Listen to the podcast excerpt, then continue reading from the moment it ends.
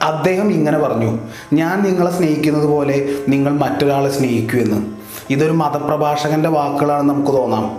സത്യത്തിൽ അത് തന്നെയാണ്. എന്നാൽ ആ വാക്കുകൾ ഒരാൾ കൂടി ഏറ്റു പറഞ്ഞു. തൊണ്ണൂറ് രാജ്യങ്ങളിൽ പടർന്നു പന്തലിച്ച് കിടക്കുന്ന ഡൊമിനോസ് പിസയുടെ ഫൗണ്ടർ ടോമോനഗൻ അങ്ങനെ ചിന്തിച്ചൊരു മനസ്സ് മറ്റൊരാൾക്ക് വേണ്ടി എന്തു കൂടുതലായി ചെയ്യാൻ കഴിയുമെന്ന് ചിന്തിച്ചു. ആ ചിന്തയാണ് തകർച്ചയിലേക്ക് എറിയപ്പെട്ട ഡൊമിനോസ് പിസ എന്ന ആ കമ്പനിയെ ബില്യൺ ഡോളർ കമ്പനിയാക്കി മാറ്റിയത്. അമേരിക്കയിലെ പ്രശസ്തമായ മിഷിഗൻ യൂണിവേഴ്സിറ്റി ടൗണിലാണ് ഒരു ട്രക്ക് ഡ്രൈവറുടെ മകനായിട്ടാണ് ടോം ജനിച്ചത്.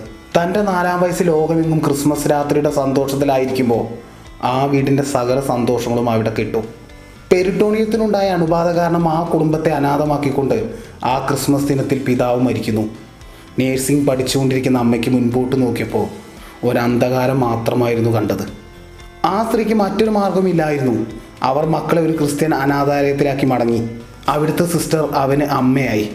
അവർ മതത്തെക്കുറിച്ചും മനുഷ്യനെക്കുറിച്ചും ജീവിതത്തെക്കുറിച്ചും അവരുടേതായ രീതിയിൽ ആദ്യ പാഠങ്ങൾ പറഞ്ഞു കൊടുക്കുന്നു.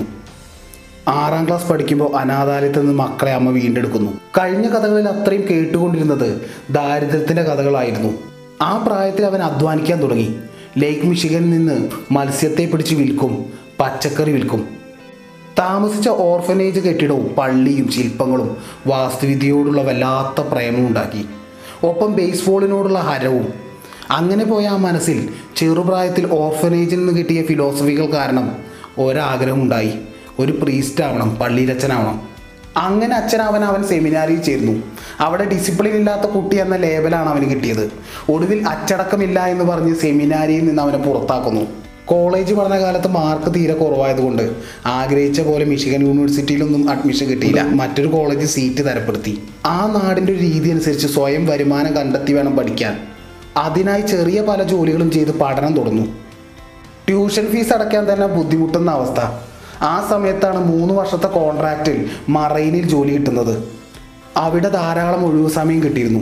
കൂടുതൽ പുസ്തകങ്ങൾ വായിക്കാൻ തുടങ്ങി. ആ പുസ്തക വായന ഒരു ശീലമായി ജീവിതകാലം മുഴുവൻ തുടർന്നു. മറയിലെ ജോലി അവസാനിപ്പിച്ച് നാട്ടിലേക്ക് എത്തിയപ്പോൾ ഇത്രയും കാലം സമ്പാദിച്ച പണം അത് ഭാവിയിലേക്കായി കൂടുതൽ വരുമാനം ഉണ്ടാക്കി തരുമെന്ന വിശ്വാസത്തിൽ ഗെറ്റ് റീച്ച് ക്യൂക്ക് എന്ന പണം ഇരട്ടിപ്പിക്കുന്ന ഒരു സ്കീമിലിട്ടു. അങ്ങനെ രണ്ടായിരം ഡോളർ നഷ്ടമായി. ആ പണം പിന്നീട് ഒരിക്കലും കണ്ടിട്ടില്ല. പഠനം തുടരാനായി വാസ്തുവിദ്യ പഠിക്കാനായി അതേ കോളേജിൽ റീജോയിൻ ചെയ്തു. ഈ സമയം തന്റെ സഹോദരൻ ഒരു പിസ്സ ഷോപ്പ് വാങ്ങാൻ നിൽക്കുന്നതായി അറിയുന്നു. ഓണർ പറയുന്നത് അഞ്ഞൂറ് ഡോളർ റെഡിയും നാനൂറ് ഡോളർ പിന്നെയും കൊടുത്താൽ മതി കട കിട്ടുമെന്നായിരുന്നു. അങ്ങനെ ടോം സഹോദരനൊപ്പം കൂടി.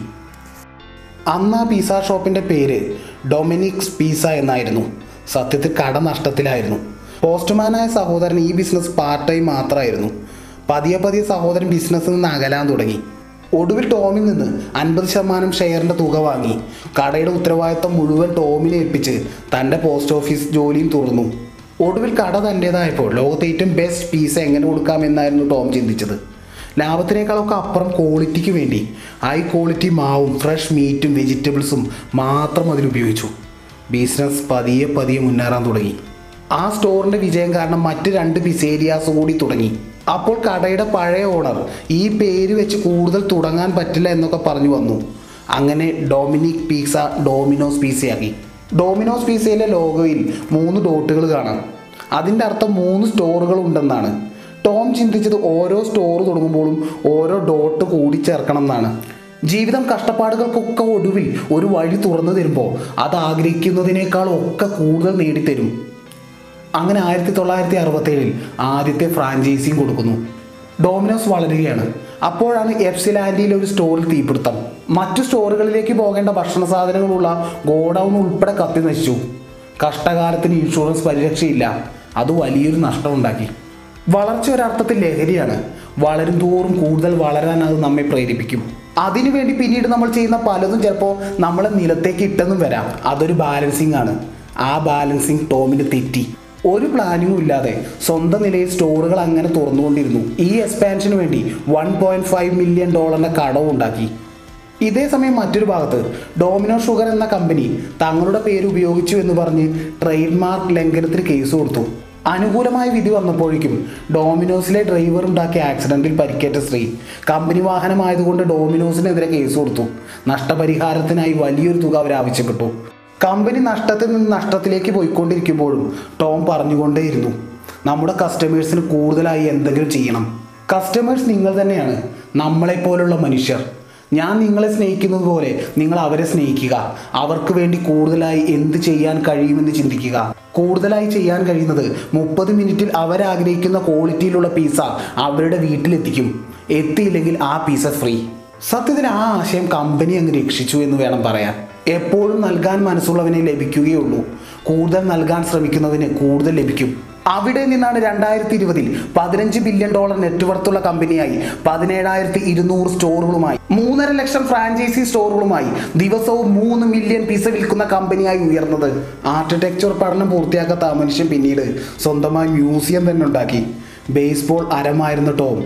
പിന്നീട് സ്വന്തമായി ബേസ്ബോൾ ക്ലബും വാങ്ങി. ഇന്നത്തെ പ്രശ്നങ്ങൾ നാളെയെ ശക്തിപ്പെടുത്താൻ വേണ്ടിയായിരിക്കാം. നമുക്ക് വേണ്ടത് പ്രശ്നങ്ങളാണ്. ഒരു പ്രശ്നവും ഇല്ലാത്ത മനുഷ്യൻ അയാൾക്ക് ജീവിതം വിരസമാണ്. നാളെയെ നേരിടാനുള്ള ശക്തിയും അയാൾക്കുണ്ടാവില്ല കോൺഫിഡൻസ് എപ്പോഴും വിജയത്തിൽ നിന്നാണ് ഉണ്ടാവുക. ശക്തി എപ്പോഴും പ്രശ്നങ്ങളിൽ നിന്നും. ഇസ്മി എം കെ ജയദേവ്.